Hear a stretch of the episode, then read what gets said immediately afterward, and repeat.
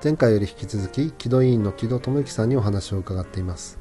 木戸委員のコンセプト特に数年前に新しく建て替わったクリニックのコンセプトについてさらにお聞きしています。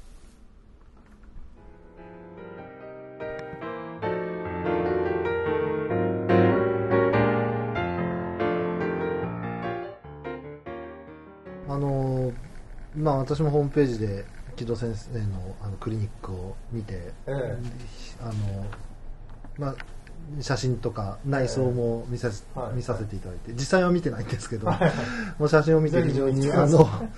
素敵だなと思って、ええ。まあ、あんなクリニックになればいいなと思って、はい。山山先生にお願いしたわけなんですが、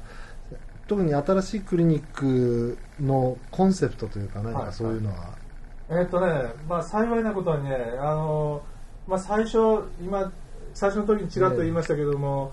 えー1960年に越してきて数年間というのはもうちょっと奥まったところで小さなところでやってたんですよね。ねところが、まあ、そこちょっと奥まったところで分かりにくいところだったんで、ええあんまり患者さん来なかったんですよ。ねで地域の有力者の人に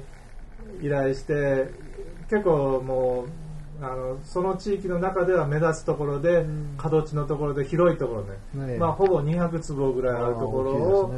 えー土地を買い取って、えでそこでずっと30年ほどやってたんですよね、で私が97年に戻ってきて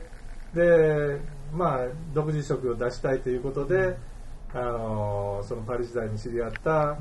山本先生にお願いしてあのそこに建てたと。でまあもともと土地がまあラッキーにも広かったということで、はい。それをもう全面的に生かしてまずその、えースペースの豊富さを強調するような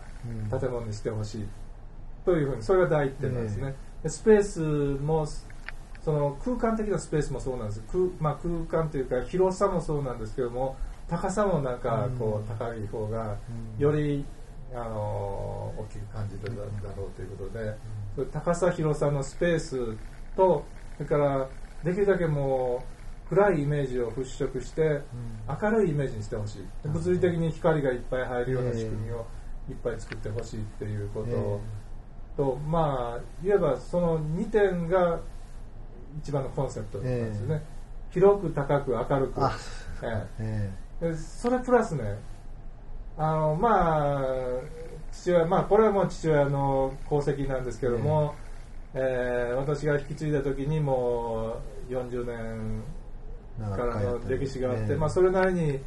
まあまああの普通の診療をしててそれほど苦しい経営をしてたわけじゃないんですけどないあの苦しくはなかったので、まあ、それなりにまあ余裕があったということで、えまあ、今できる範囲でのちょっとした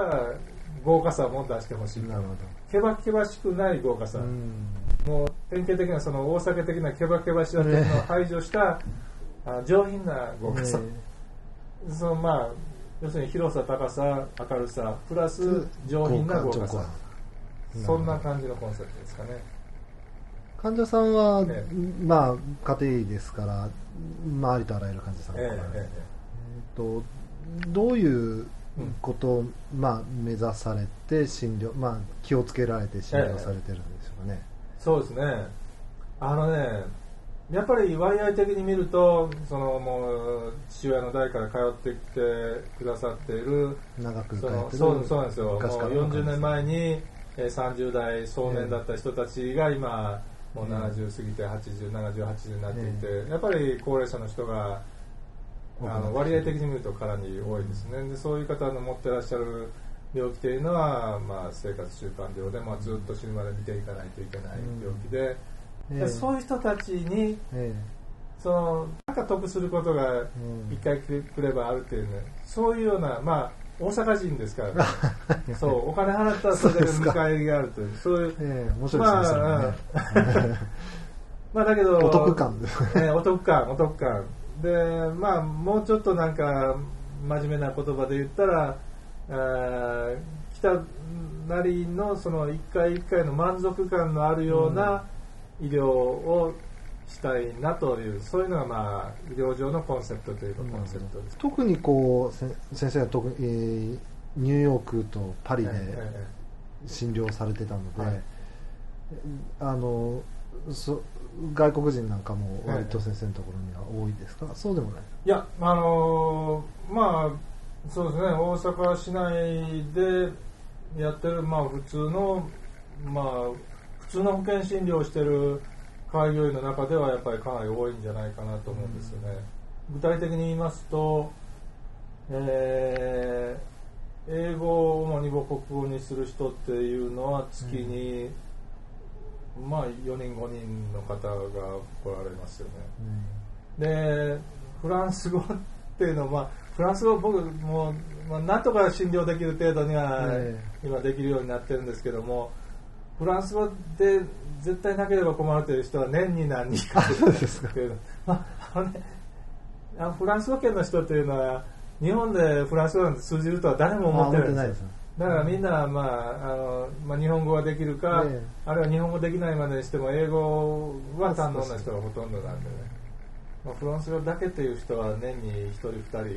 る程度でそれもフランス領事館から無理やり頼まれて、ええ。この書類だけなんとか書いてやってくれとかいうのええ。で来られる、フランスと大阪。はいはい。で共通点っていうのはやっぱりえ違う点はもちろんすぐはい。思い浮かぶんですけど共通点っていうのは何かありますか？え共通点ね。診療する上で。あのね、うーん、いや、私自身ね、その、日本での診療っていうのはね、大阪、関西圏以外で、その、長い期間やったこと全然ないので、ねええ。く比べることはあんまりできないんですけど、えまあ、海外での医療を年の単位でそのいくつかやってるあれからすると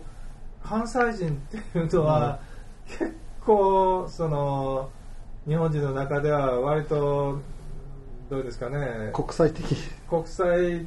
的、まあ、何が国際的か ね。定義難しいですけどね、え割とね、あの好きなことを言いますしね。えああはいはい。あのあまりその日本の資格締めの規則に縛られないというか、まあええ。悪く言えばね規則守らないってあいううですか。そういうあれなんですけど、ええ。そういう面ではね、えあのニューヨーカーとかパリッコとかに近い面はええ。持ってるんじゃないかと思うんですよね。